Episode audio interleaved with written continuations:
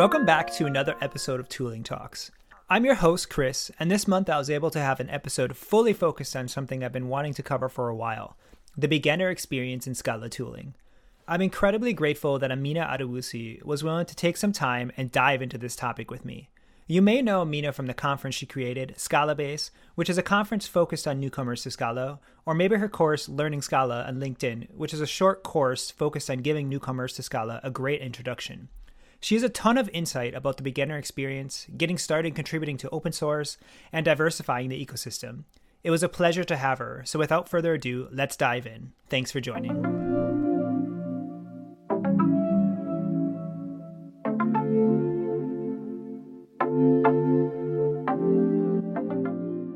We are back with another episode, and I'm so excited to have with me Amina. Amina, thank you so much for taking the time and joining me today.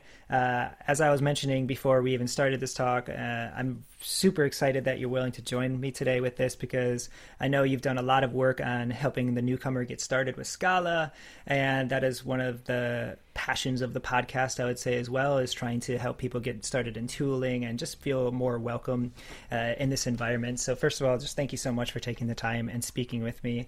But would you be willing to give a little introduction of yourself, who you are, how you got started, and where you're at today? Sure. Thank you so much, Chris. It's such a joy to be on your podcast.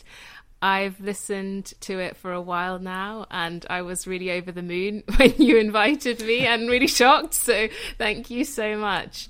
I'm really happy to be here. It's a pleasure to have you. Thanks. So yeah, my name is Amina, and I've been a software engineer for 2.5 years. I am a career changer. So prior to becoming an engineer, I worked in development finance across sub-Saharan Africa. And I decided to become a software engineer because I had a baby and wanted to kind of work from home and be more at home for him. Mm-hmm. So I taught myself how to code. And then I got my first job at The Guardian, a newspaper in London. And that's where I learned Scala. Okay. And I think you mentioned earlier too, or like before we even started the podcast, that when you first started to learn programming, it was Ruby that you taught yourself first, correct? That's right. And I taught myself Ruby because I couldn't join a boot camp because I was like looking after my little baby at the time. Mm-hmm. And they didn't really have many good quality online ones. So, but I looked at the boot camps and I saw that they were teaching their students Ruby.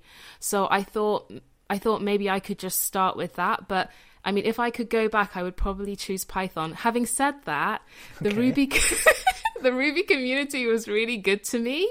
Like I even before I could code, I was contributing to open source projects. So I was just contributing like grammar changes and spelling changes and stuff. And so just through valuable. Yeah, right. And then through the Ruby community, like I contributed to Ruby for Good. Have you heard of it? I haven't, no, but I'm also not very familiar with like the Ruby ecosystem at all. So it's totally cool. I really hope we can get Scala to a place that is more like the Ruby community, which is just awesome in so many ways. But like Ruby for Good, they just have a bunch of open source projects that are like charitable. Okay.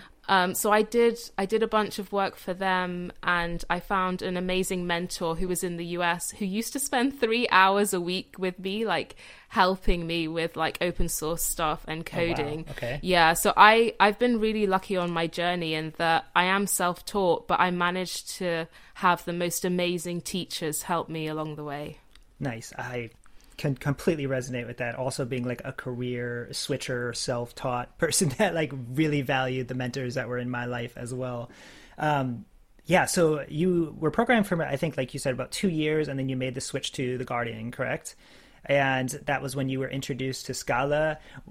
Tell me a little bit about that transition, because were you looking for a specific type of job in a different language ecosystem? Because I sort of feel like a lot of newcomers, when they get like started in a language, that's where they feel most comfortable with. So they want to stay with it and learn more with it and get, I don't know. It's almost like easier to progress in an ecosystem that you're familiar with. So like why the change? Like why did you, was it intentional or was it just a great job?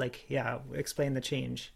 Yeah, so actually what happened with me is, like, I taught myself Ruby, and then my first job was at The Guardian, and I've spent the last 2.5 years there at The Guardian, and so I really didn't want to write Scala. Great beginning. I started at The Guardian on this special program, which was for people who had unconventional paths into tech. Ah, okay. And that's great. Yeah, it was so wonderful. They would basically rotate us around teams. So I spent my first 6 months at The Guardian as an Android engineer. Ah, wow. Okay.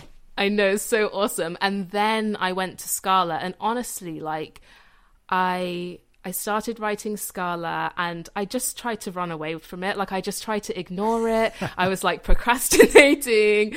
Like, it was only until, like, one of the engineers on my team said, yeah, like, I think you need to put a bit more time into this, that I really thought, okay, like, I can't ignore this anymore. But otherwise, I was just trying to run away. Like, I really didn't want to write Scala. Okay, that is such a great segue into so many questions that I have for you. Yes, because that was so. Yeah, to kind of, like, break this down a little bit. Here's my plan for the day. Normally, I don't have this specific of a plan, but when I was thinking about chatting with you, I was like, I have two specific things I want to talk about. I want to talk about newcomers using tooling and talking about, like, what it was like for you as a newcomer getting started with tooling. What do you think now after you're a couple years into it? Then I also want to talk a little bit about a newcomer contributing to tooling, because I know you also contribute to things like SBT and stuff. But let's go to the first one, and we'll start with newcomers using tooling. So when you first got started with Scala, what was your opinion of the tooling? I think that's a really interesting question, Chris. And I honestly think that we have to remember what it's like being a newcomer. Like, I don't know if you remember, but, like, you know, you're working on a team, you're just trying to survive the day, like trying to understand the code that you're reading, trying to write something, and just trying to get your head around all the different concepts that are being thrown at you. So honestly, Chris, like, honestly, tooling was the last thing that I was thinking about when I was trying to learn Scala. Okay. The tooling that I chose was literally just the tooling that I was given, because tooling was just really at the back of my mind. I was just trying to be as productive as I could, as quickly as I could. So, like, for me at The Guardian, we were using IntelliJ and SBT, and that was pretty much, like, my tooling world. And honestly, I don't work at The Guardian anymore, but honestly, like, not that much has changed for me. Like, I'm pretty much still using, like, very basic tooling. Well, so that's an interesting point about that, is that sometimes they say, like, well, tooling that you don't really know is there, or that you don't have to, like, think about that much is actually good tooling. Would you say that it was sort of that experience, that it just did its job and you didn't really have to think about it, or it was abrasive when you had to use it? Like, were you in one of those two camps? I would definitely agree, Chris. Like, I so much agree with that statement. And actually, that's one of the reasons I love SBT. I know we'll talk about SBT later, but I love the fact that you can have these tools which you only see, like, the tip of the iceberg, and that's all you need to see. Like, honestly, with SBT, I basically use, like, compile and test, and, like, basically, like, and maybe, like, run, and, like, that's it. And I just I love the fact that you have these super powerful tools, but as a user, you only need to know the basics and you can do your job just fine. To me, that is the kind of litmus test of a great tool. I think that's such a refreshing viewpoint, even for myself, to hear somebody say that, because I feel like I'm so often hearing the opinions of people that are like, they work day and night in tooling. So, like, if their tool can't do this one specific thing, they're sort of like, oh, this tool sucks. Like, it's so whatever. And that's true. But we also forget that there's probably, like, literally 1 million other Scala developers out there doing their job on a daily basis that maybe hardly ever interact with their tool. Well, they do interact with it, but they do so in a very minimal way. And as long as those very minimal ways don't cause friction, then they don't really care that much. And yeah, I feel like we forget that. We forget that sometimes, for sure. Since then, you said that you've kind of stayed the same, right? So are you still an IntelliJ user and SBT user? Like, are those still your two tools of choice that you would say? That's right. And it's interesting that you use the word, like, or the phrase, tools of choice. Okay. Right? Because I think I kind of wonder for new developers like me, I wonder, like, when does the time come where they say, hey, do you know what? I'm going to branch out. Like, I'm going to do something different. I'm going to try a different tool that maybe my colleagues aren't using. Like, I would definitely say that I've been surrounded by, like, IntelliJ users generally, and SBT users, and haven't had any need to switch. I mean, like, I really like Vim, and I kind of have daydreams of myself, like, being, like, you know, a high-powered, like, Vim user. But then I haven't tried Emacs, so I have no idea. Like, I'm not part of that. You could just skip Emacs. I knew you were going to have an opinion. I'm smiling so big right now for everybody to see. Once you said that you're like Vim, so I'm like, yes. So, yeah, like, that's, like, my daydream, right? But I just don't see myself doing that. Like, right now in my career, I've just switched jobs, and I work for a company called Permutive now. And like, I've come to this company because I want to learn cats and cats effect and FS2 and HTTP4S and all these libraries. So, like, again, tooling is just like the last thing I'm thinking about. I'm just trying to find documentation that I can understand. So so that's kind of where I'm at right now. Interesting. So I'm going to, like, skip ahead of and ask you a different question, because you mentioned, like, there's so many good things you mentioned. Actually, before I even skip ahead, you mentioned that, you know, the tool of choice was an interesting phrase. And now that I think about it too, my first job that I was doing Scala in, the team I was a part of used Maven for their builds. And I would never choose to use Maven for Scala now. Like, I would just I would want to stay away from that. But at the same time, when I first got started, it wasn't even on my mind to be like, oh, I wish we were using SBT, or I wish we were using Mill. Like, I didn't care. I just wanted to be able to write code correctly and be able to, at the end of the day, show my teammates, like, I did my task, like, my ticket's done, and have, feel good about what I did. So totally relate to that. You also mentioned that, like, for example, now you're in a new job at Permutive and you wanted to learn cats. And I'm curious then, because I've seen that you, and this maybe skips ahead a little bit into contributing to tooling, but I've seen you contribute to SBT. And normally I feel like the common pattern for people getting started in open source and contributing is that you contribute to stuff that you're super interested in, because it's so much easier to do that. How come you're not contributing to things like cats or trying to get involved in that? Like, why have you been contributing to SBT, for example? Yeah, that's a good question. I started getting interested in open source even before I was a professional engineer. So I think that's worth saying, because I think open source in general really inspires me. It inspires me because I feel like I'm just so impressed by the open source community in general. Like, come on, how is this even possible? Like, we have devs, like, all across the world, like, giving their time for free and working together. Like, I just think that's awesome. And so that's why I was really into contributing even before I could write a line of code. So that's kind of my background. And then what happened is, at The Guardian last year, they started offering 10% time. Okay. So this is where, like, a dev can spend 10% of their time doing whatever they want. Yeah, Lunatech is where I work as well. Yeah, right. It's not unusual. And I decided, for some reason, I have no idea what I was thinking. I also like giving conference talks. That's, again, something I did before I was an engineer. So before I had my first engineering job. So I thought, okay, I want to write a conference talk about something we use every day but don't really know too much about. And I thought, okay, SBT is like a really good candidate for that, because I was just interested to know, like, is there more to it? I love its simplicity. And then I started reading the documentation, and I also really love documentation. Okay. And I just, honestly, like, I fell in love with this documentation. I don't know if this is an unusual thing, but, like, I'll read documentation and I feel like I get a sense of the vibe of the project or the culture or the people through reading their documentation, especially as a new person in the Scala community, because I have to say, a lot of our projects don't necessarily have the best documentation. Like, we're not as good as other communities about bringing in newcomers and bringing in beginners, right? So I started reading SBT documentation, and I was just like, whoa, this is amazing. Like, I can actually understand some of this. Like, I'm so happy. And then I think I went onto the GitHub repo, And I thought, oh, I just want to be part of this. Like, this really resonates with what I believe in terms of kind of good documentation and open source. And so I didn't see any like labels, like good first issue and stuff, or not many. Like, I could see there weren't so many. And so I messaged Eugene on Twitter, and I think one of the things that happens with me is that because I'm so new, I often don't realize, I don't have many inhibitions. Like, I didn't know that Eugene was like super famous and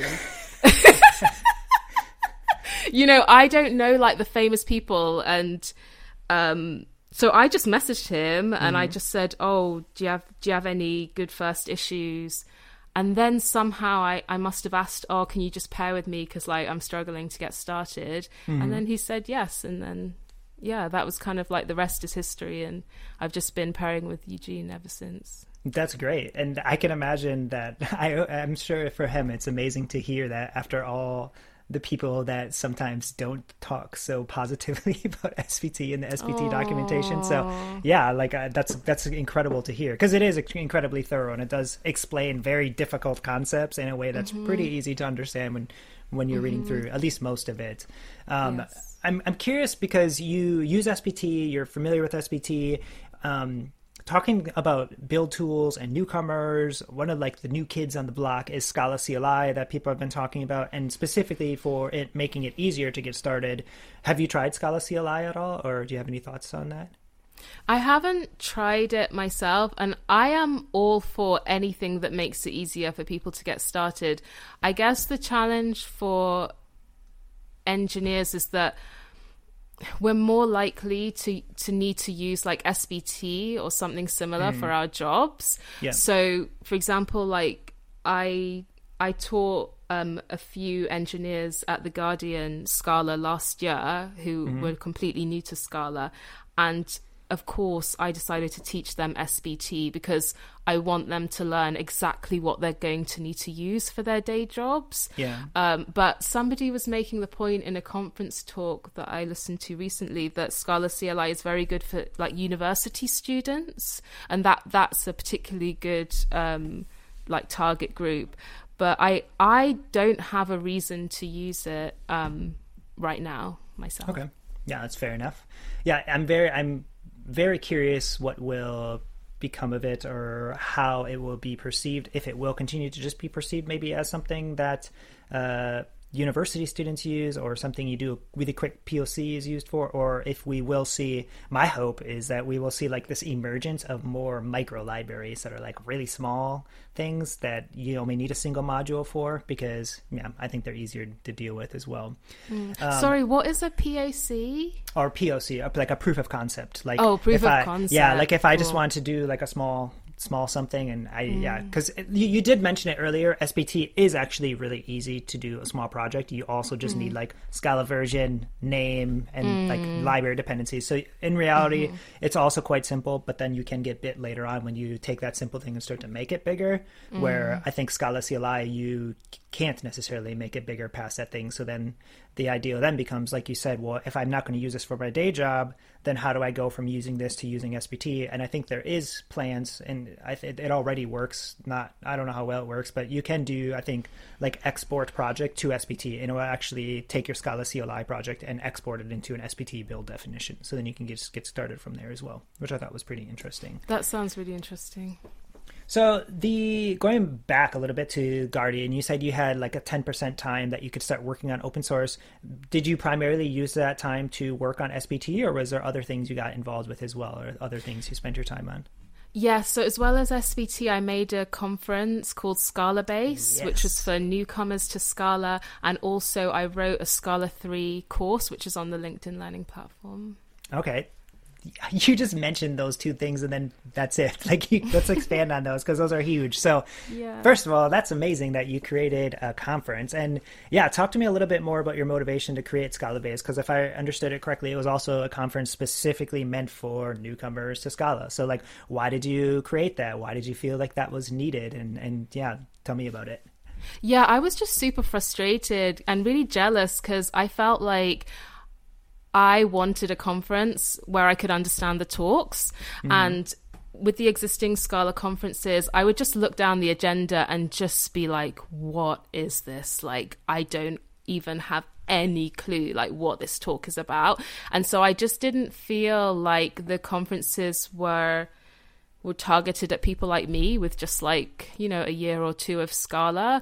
And because I love conferences so much, that made me feel sad.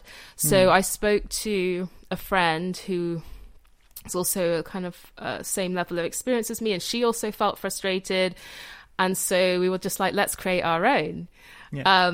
And then we got a whole team together, including like the amazing Noel Welsh, some Guardian alumni, and we worked with 47 Degrees, another amazing company, just like phenomenal team. And yeah, we created the conference, and I was just so impressed by like how many people showed up. Yeah. And looking back, do you feel like you achieved sort of what you wanted to at the conference, or what were maybe some like lessons learned from the conference? Okay, so I learned that there is a huge demand, huge in in terms of my mind anyway, like huge demand for content for new people who are new to Scala. I really do think that there's interest, and I think the number of signups we had and like the number of people who actually turned up live on the day was just so much bigger than what I expected. So I think it really proved that point. And I think I also learned that you can get new people involved. Like most of the speakers were developers who are quite like new in their Scala career. And we just had like a mentorship program. So we asked like a seasoned Scala conference speaker to be paired with a new person. Mm-hmm. And I found that was a really good way of trying to get newer people to agree to give a talk. Okay, that's a great idea. Is Scala Base, was that sort of a one-time thing, or is it something that will continue in the future? Yeah, it will continue. It lives with 47 Degrees now and the Scala Center. Okay, great. And then you also mentioned that you created a course. So again, congrats on creating a course. Like that's also a tremendous amount of work. But yeah, like can you talk a little bit about the emphasis of creating the course? Was it sort of the same reason? You didn't feel like there was a lot of good intro materials for Scala, or like why did you create a course? Yes, it really was a labor of love, because I really struggled when I first started with Scala. I basically learnt Scala through my teacher at The Guardian, Adam Fisher. And but this was before Daniela Sregola's book came out. She's written the most amazing book, which is so applicable like for like beginners. But that was before that was published. So I was just at a loss, and none of the existing courses I felt met my needs. So I just wanted to create something for people like me, and I don't want people coming behind me to struggle like I did. So it was just really important for me personally to try and kind of right that wrong in a way. So I'm really happy, and it's really only a small contribution. The course it's just like an hour and 40 minutes. It's Scala 3, and it's really basic things. So I think it's just to give people a taste of Scala. Like if they already know a little bit of Python or Ruby, they can just start getting to know Scala, install everything, and hopefully then move on to another course. I hope I can do more things like that in the future and spend a lot more time teaching, because I'm really passionate about that. Okay. Because you also said that you, I believe, taught some people while you were at The Guardian. And what would you say are some of the things that you see new people trip up on when they're getting started with Scala? Sure, yeah. So we have Scala School at The Guardian, and I taught like a beginner's track, which I was really happy about. And we actually used Daniela Sregola's book. What do I think new people get tripped up on? I don't know. I just think Scala, I wouldn't say Scala is a hard language.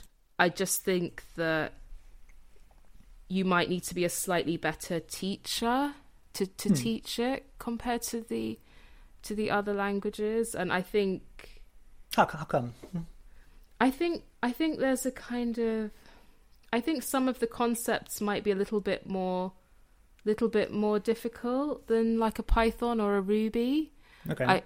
I felt like I could teach myself Ruby and Python quite easily, But I feel like the resources for Scala, most of the resources don't do such a good job of explaining things. I'm not sure. I can't really think of something that's really tripped people up. I remember teaching 4 comprehensions and just having to go over it a few times. Mm-hmm. But I don't feel like my students tripped up on anything. And I think the main learning for me after the last couple of years of learning Scala and writing Scala is that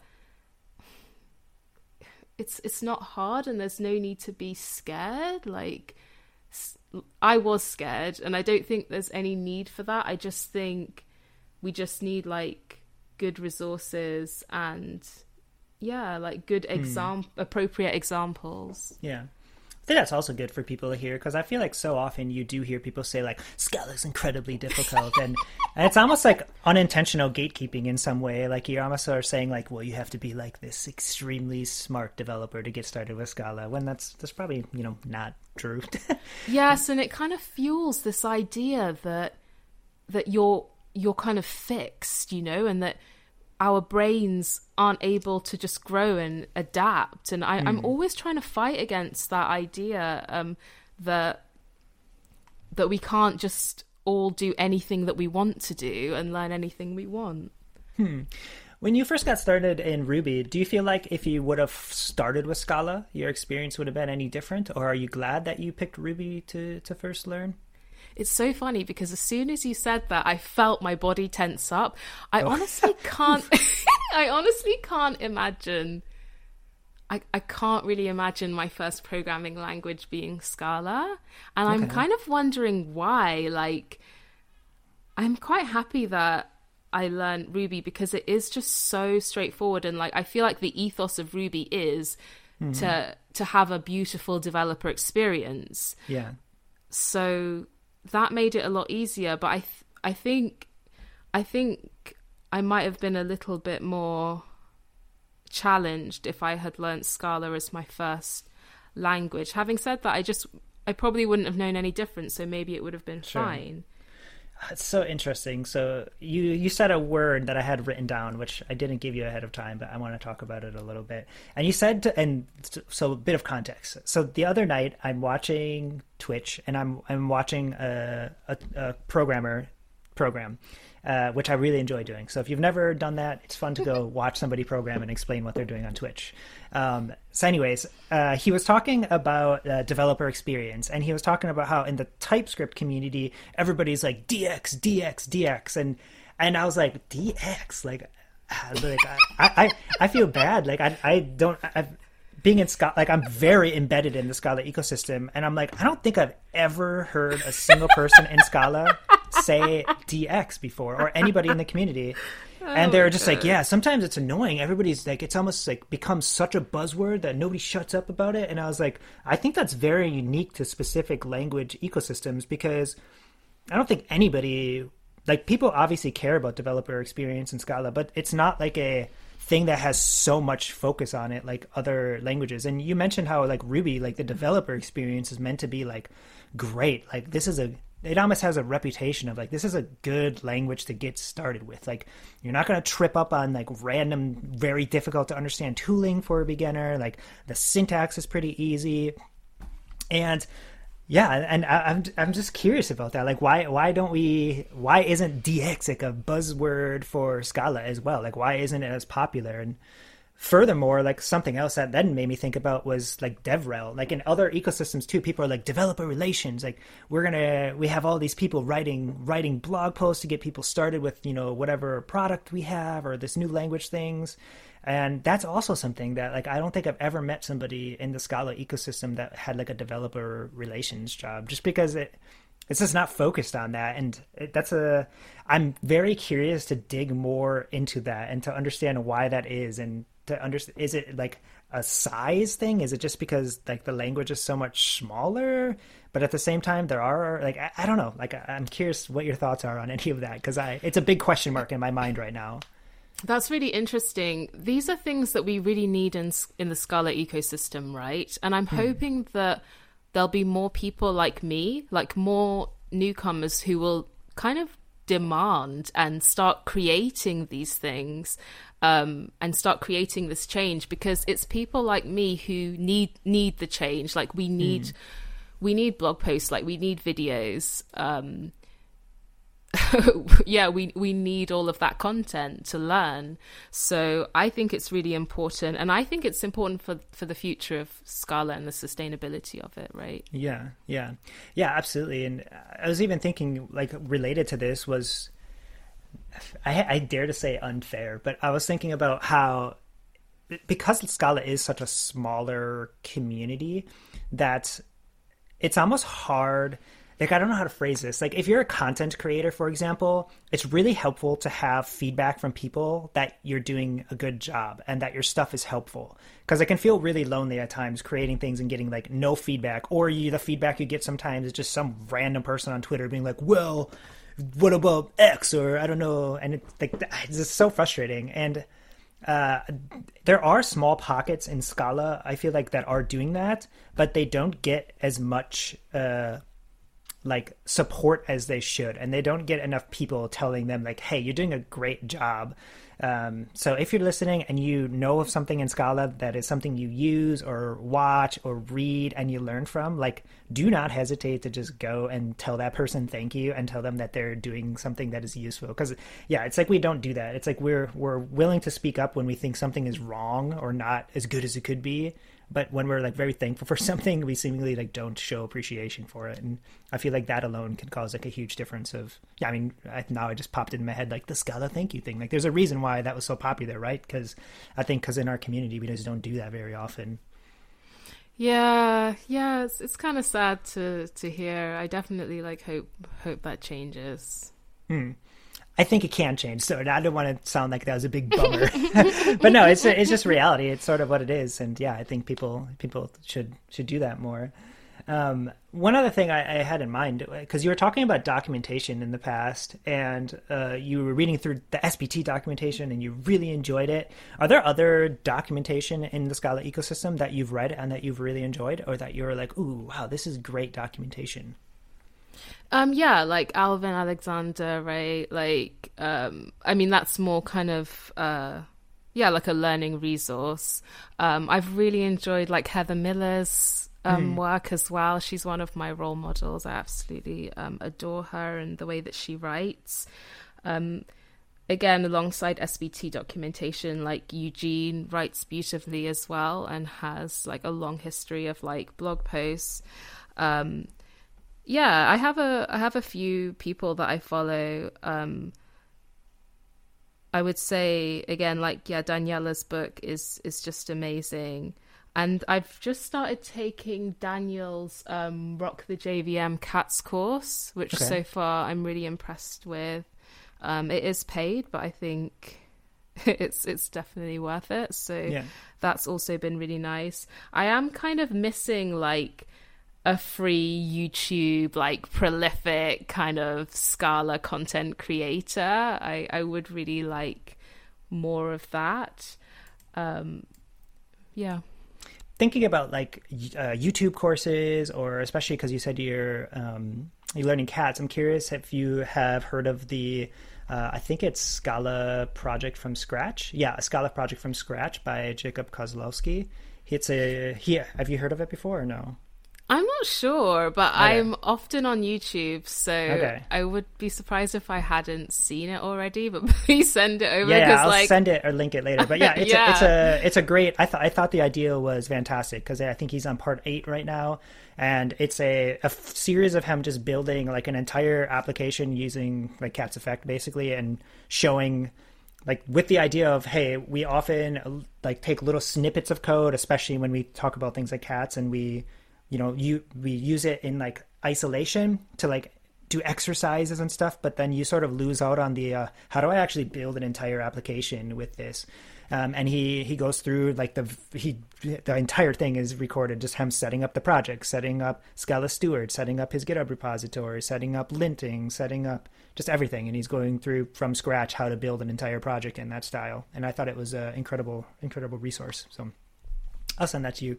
Because I do think there are, because yeah, I keep thinking back of what I said a little bit ago, and I was like, oh, I sounded pretty negative there. But there are there are a bunch of people that are doing like some incredible work, and that was what I really wanted to get across. Of like, there are people in the ecosystem that are doing great things. Like you've also mentioned a ton of people, whether it's like Heather or Alvin or Eugene even, or just Noel, like all these people doing great stuff. So it's really great to have that. We just need to like boost those people up more and continue to push for more stuff like that. So yeah, thinking back again about like being a newcomer in Scala, do you think there are any weak points now that like when you look back 2 years ago that you can think of, like weak points that maybe caused you to have a harder time getting started than it could have, like that you didn't really notice at the time, but looking back you're like, oh, I just wish this would have worked easier, or looking back I think X?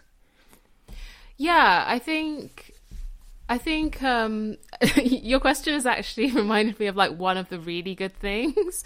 So okay. I just want to talk about that, which is Scala Bridge. Like Scala Bridge is amazing. Okay. And actually that's how I first met Noel Welsh. Mm-hmm. And I made a couple of friends there because I started at Scala Bridge before I even joined The Guardian, like once I'd got my job offer. And yeah, that was my first experience of meeting Scala engineers. And that community is so amazing. If you are a Scala engineer, like please like join the Slack channel, the Scala Bridge Slack channel. And yeah, like if you have some time, like please like help a newcomer. It's just so awesome. Like the teachers were amazing. And it's so great to be in a community with like other underrepresented groups in tech. So it's just like a really safe space. And so that was just awesome. I don't know what I would have done without that community. That was super helpful. Okay. Yeah, for sure. I've only ever heard extremely positive things about Scala Bridge. Do you have any other like concrete ideas to make Scala easier for newcomers, would you say?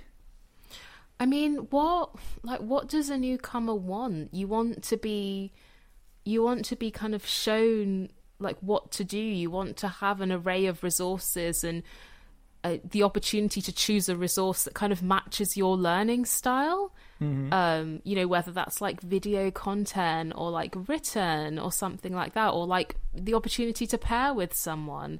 So I honestly just think like, you know, resources and content without a lot of jargon and that doesn't assume like Java knowledge. I mean, that's the really big one, isn't it? Content that doesn't assume Java knowledge. It's really difficult to come by. And also like content that doesn't use like examples that are too mathsy. I think that was another thing that really tripped me up, where like my confidence with maths is quite low at the moment.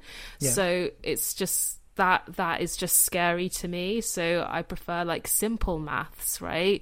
Or not, no, like no maths at all. I'm sure that will change, but like for now, that's how it is at the moment. So I think that's what I'm looking for. And like, as I start learning cats and cats effect, yeah, it's kind of just the same journey as well. Like just looking for resources that I can frankly understand and that are accessible to me. Yeah.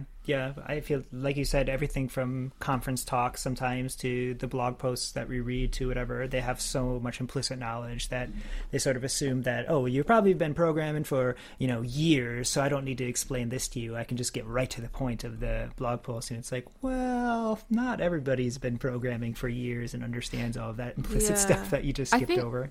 Yeah, I think it's a real challenge actually in engineering in general, but particularly in the Scala world and FP, like functional programming world, because I remember when I went to my first ever like FP conference in 2019. It's before I got started working in my first job. Like I remember going to the conference and just being so like taken aback by the kind of advanced knowledge of the talks and the level of the talks. And I kind of wonder, like, as conference speakers and as like content creators, like how do we differentiate like between all the different audiences that we have out there? You know, how do we cater to all of these different audiences? And I guess that's why some conferences like have tracks, and I guess that's why I created Scala Base, because it is our own conference that's like just for us, with talks that make sense. So I do think that's something that we kind of have to like bear in mind and think about and try and cater to everyone as much as possible. Yeah, and even like you, I think you mentioned it way earlier about like being somebody that is, you know, being vocal about this is what we need. And I think that's also really helpful too, because people will create stuff for whatever they assume people want, right? So like if they assume that like the biggest desire in the ecosystem is these really advanced articles about whatever, then they're just going to create those articles, or maybe they just like creating those articles. And I'm curious if it's known that there's a large group of people that are either beginners or haven't been programming for a long time that want content aimed towards them that don't have it.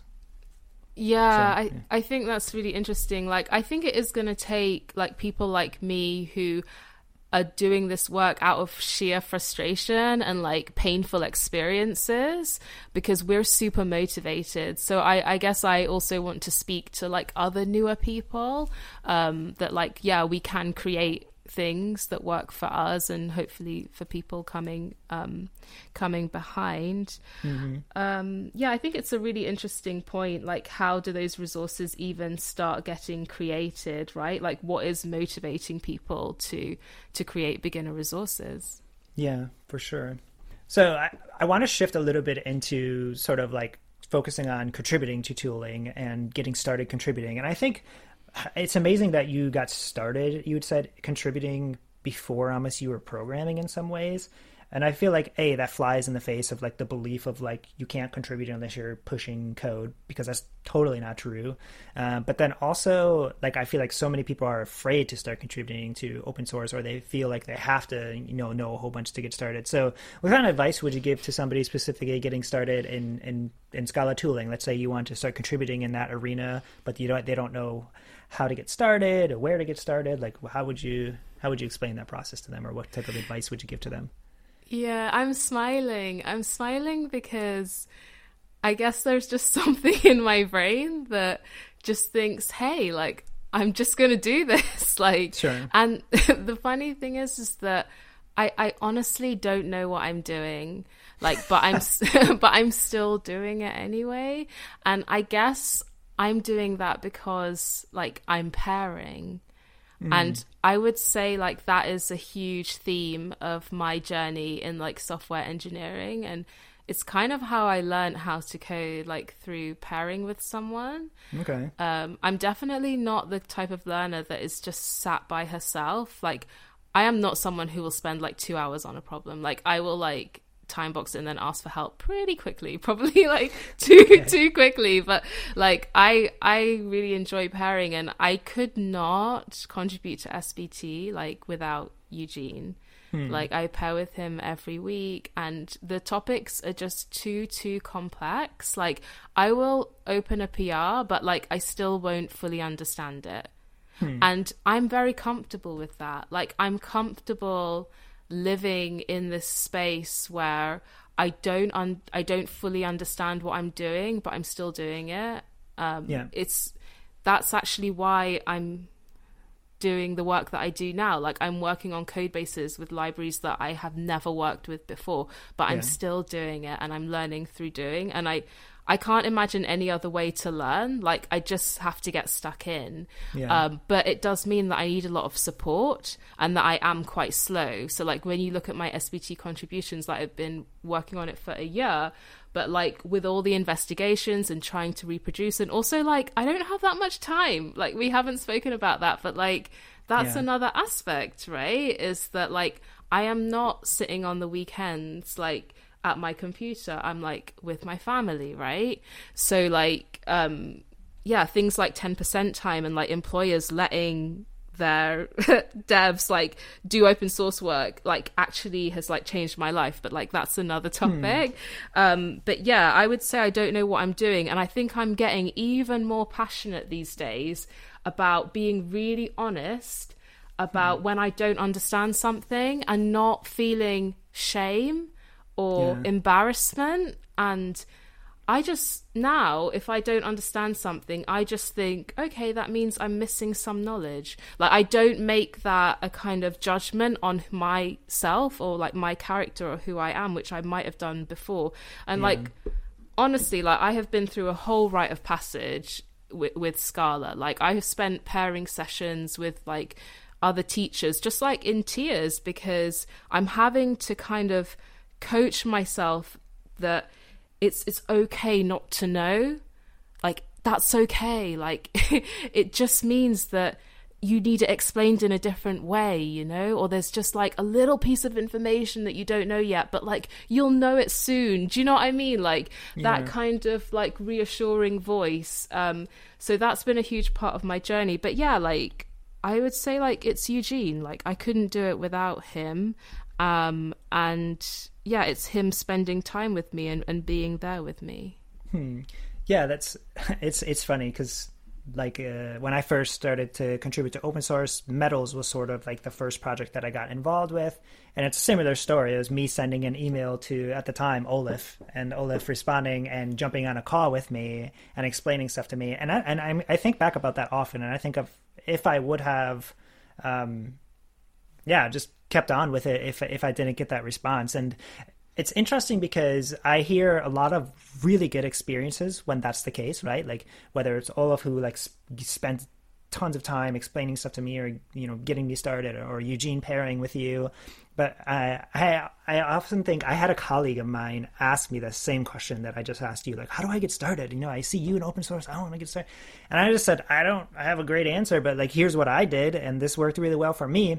And he found a project and he did the same thing, and the person emailed them back and said, no, I don't have time, sorry. And just, that was it. That was the end of discussion. And it's hard because I don't necessarily blame the person that responded to him that he didn't have time, because granted, like, it's people's free time, right? Like if you don't have time, you don't have time. So like, I don't want to like, but at the same time, not everybody can just like reach out to somebody and have them respond and say, yeah, I'll pair with you. Like, no problem.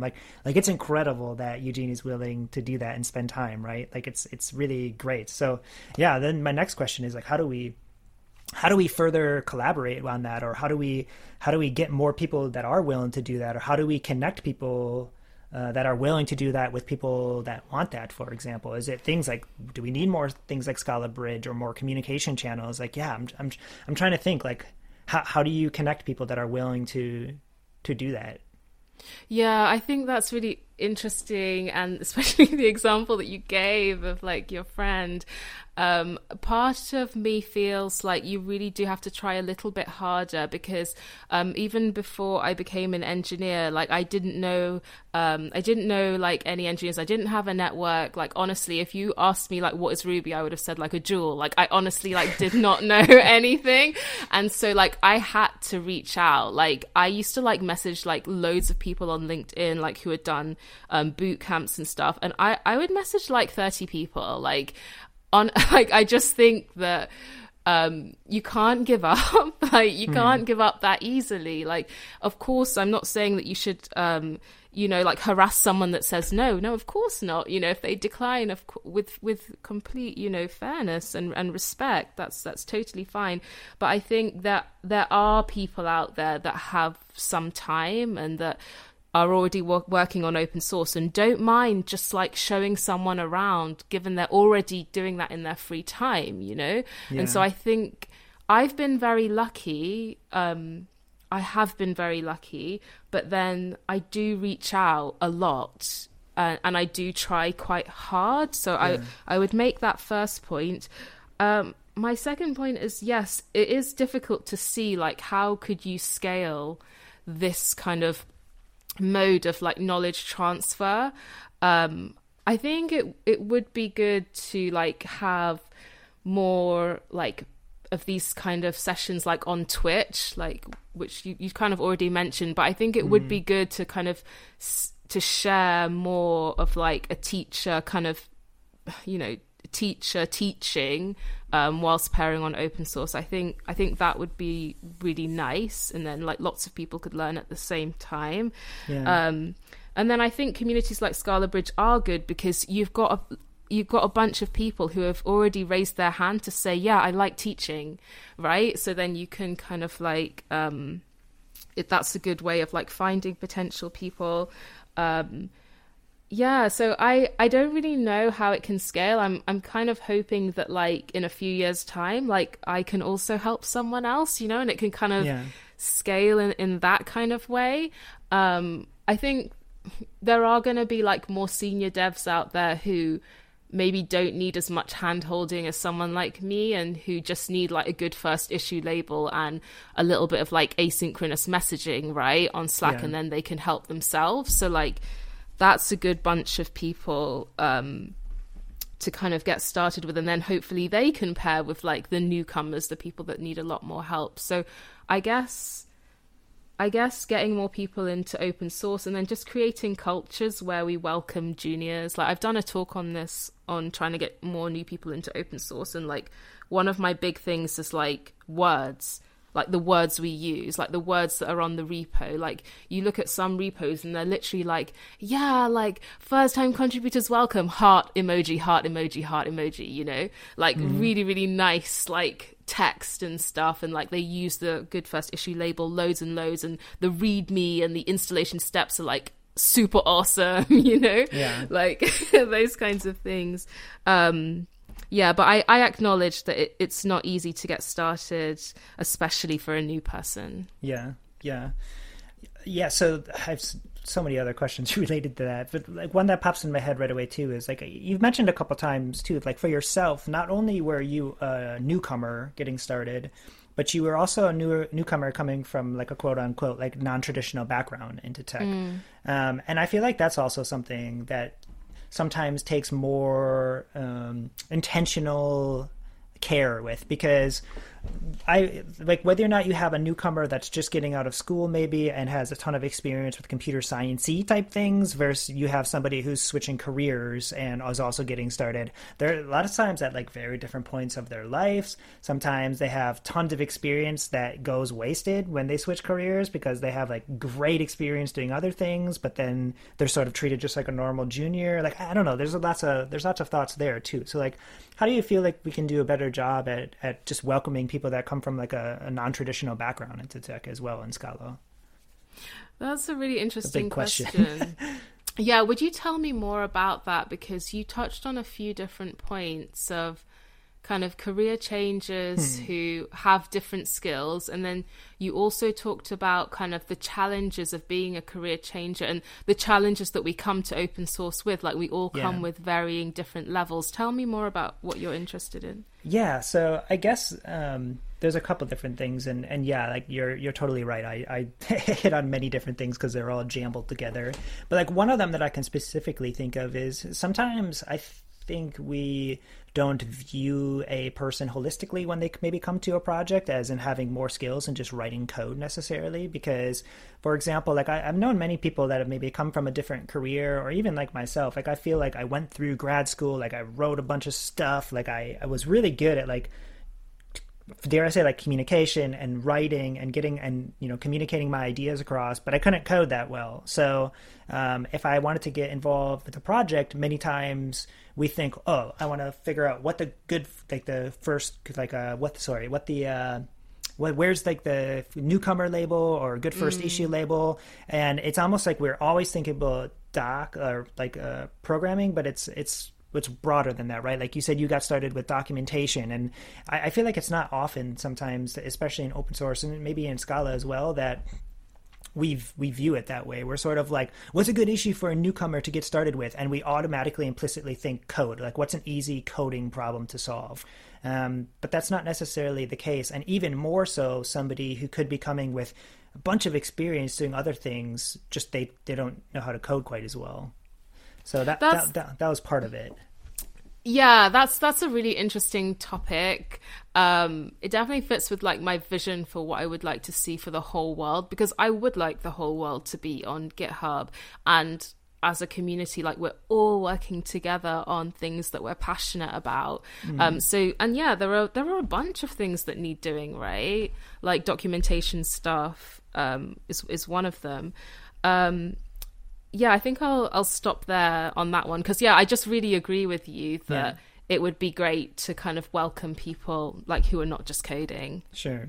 And the other, to answer like the rest of the part of the question you asked, was another part of it was maybe more of thinking about how, because you hit on it, right? Like you said, you started you started programming because you had a child. That's a huge life event, right? And then you're also trying to like learn programming on the side.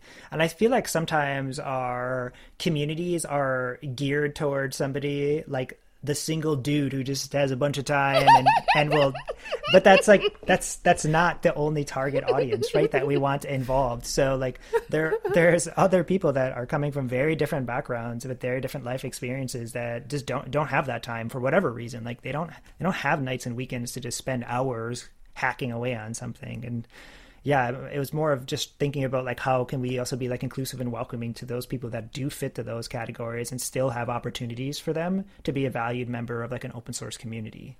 I think that's a really good point. And I would like to say that working with Eugene, who is just amazing in so many different ways, like working with him, he doesn't judge me for the fact that like I'm not spitting out code like loads of code every week. Like he's just like very, very happy for me to like do what I can. And I think that's really important for like maintainers, right? Not to expect that everyone can do hours of work in their free time.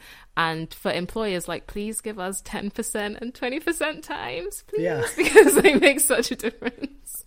Absolutely. Imagine if we had a world where open source projects didn't rely on the free labor of a bunch of people on their free time. It'd be crazy. But, right. Yes. So a couple other points I wanted to hit on. And one of them is, this is totally anecdotal, but I like think about it often.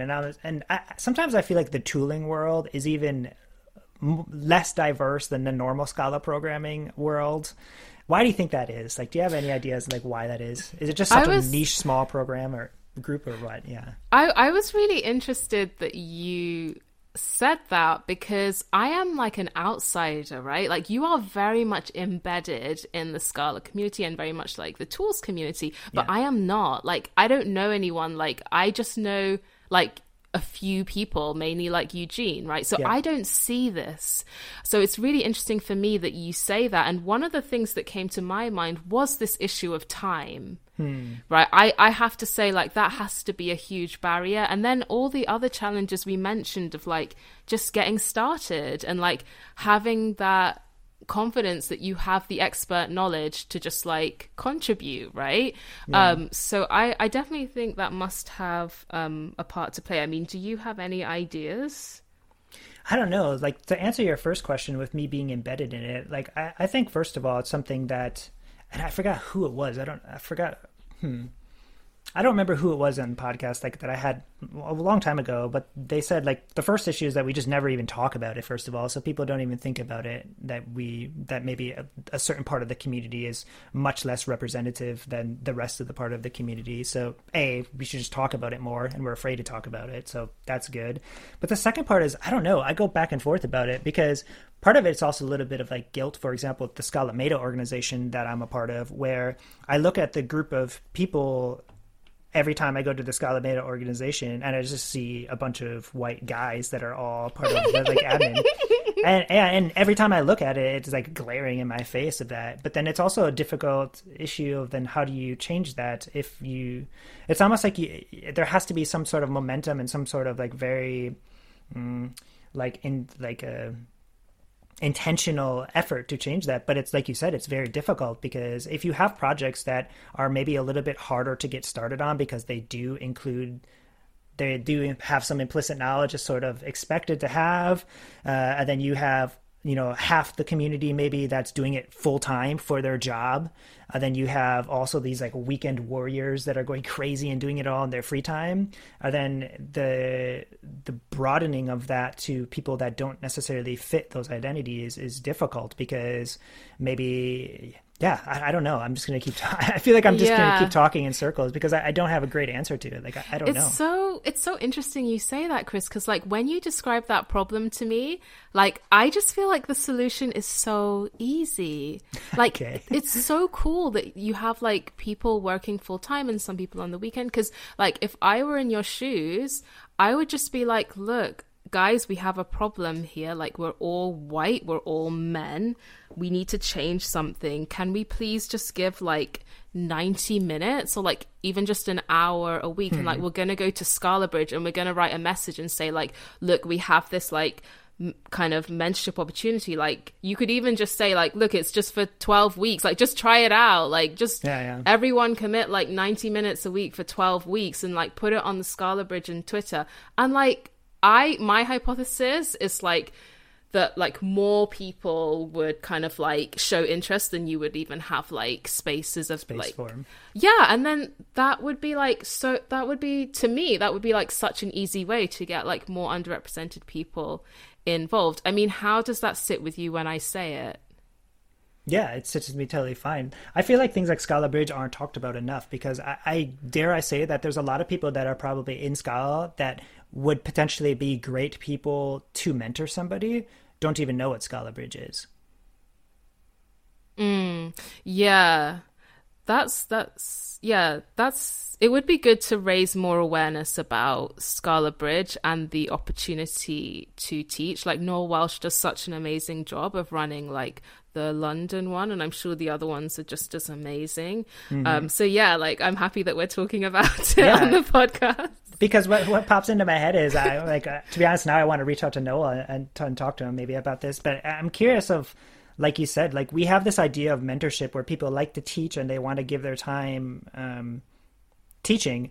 But I know there's also some people, even like myself, that if I'm going to, like I want to work on stuff, like I really enjoy working on tooling. So if I'm going to spend some time doing something, I want to spend time, working on tooling, but I have no issue mentoring somebody while I'm doing that and having them, pair along with me or code along with me. And maybe that's just a great untapped resource that we haven't really thought about in the ecosystem is we have a lot of these open source projects that have tons of people that are giving tons of time maintaining them. Are they willing to just have somebody tag along with them and explain it to them and spend time mentoring them? And maybe they don't produce as much, or maybe they don't, actually like hard code as much, but by doing so, they're expanding the people that are willing to contribute to their projects. They're hopefully expanding those that are underrepresented in the community and in their projects. And like, it's just growth all around in a better way. So, yeah. I mean, I think that sounds like a great proposal for something really special, Chris, right? Because I mean, that's how I got started in programming. There was an amazing engineer who was already contributing to open source. And he said, yeah, let's pair on issues together. Yeah. Like I'm already doing this. I'm already spending the time on it. And I love teaching. So it's just like a win-win. And yeah, I'm just going to say his name because I want him to be represented. But like the engineer that helped me was Chase Southard, and like he like changed my life, right? Like and like he knows that, and like he's had a huge impact on me, and like I've gone on to like help loads of other people. Like at The Guardian, I started like a mentorship program for like Black women engineers, and so like he helped me, and then like we had like, I don't know, like 50 women or something that were like mentored by like engineers. Like, so like he literally like just like enabled all of this goodness. And I'm just like, that's so amazing. But like, Chris, it would be so easy for us to like set up some kind of thing where we're just like, hey, can we get like 10 open source maintainers to commit to like an hour a week for 12 weeks and then just put it on Twitter, and like, that's it. Like it's done. Like, yeah. So yeah, well, I just think I'll put that to-do item on my notebook here, to-do. Yeah, no, absolutely. I 100% agree with that. That's fantastic. I feel like we've talked all over the place about all types of stuff. I'm looking at my list to see if I have other things. Oh, yeah, I do have one more question for you because I don't want to forget to ask you this, because you mentioned it way early on, and this is going to seem like a total topic shift, but I wanted to ask it before we end. You mentioned that you are an IntelliJ user, but you are interested in Vim. What makes you interested in Vim? Why is it? Is there like a certain allure, or like what made you say that the way? Because you almost talked about it like it was this unattainable goal. Like why did you talk about it that way? That's a good question. Okay, so basically, like one of the things I did was Code First Girls. It's like I think it's like a UK initiative where like in the evening you can go do like you know, learn basic stuff like HTML, CSS and Git and stuff.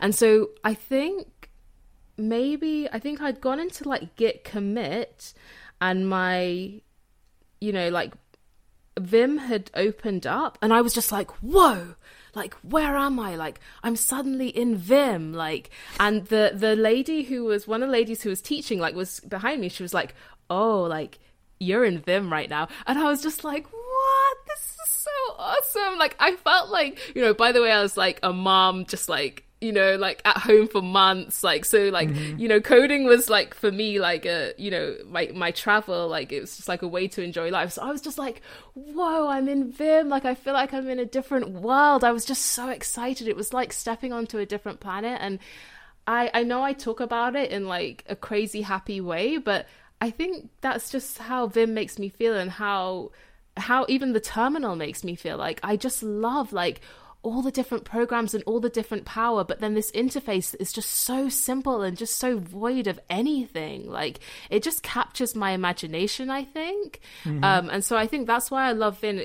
It's like its simplicity, but like its powerfulness. And I just love the engineers. Like, there was one engineer I worked with, like, you know, like he just like lived in Vim, like did everything in his terminal. I'm just like, I want to be that dude. Like, I just think that's so cool, you know? So it's just one of those things for me. You can do it. We have a Vim. I'm going to shout out our Scala Meta Vim users channel, and you can stop by anytime and ask all sorts of Vim related Scala questions because there is a bunch of friendly people there. Thank you so much. Yes. So awesome.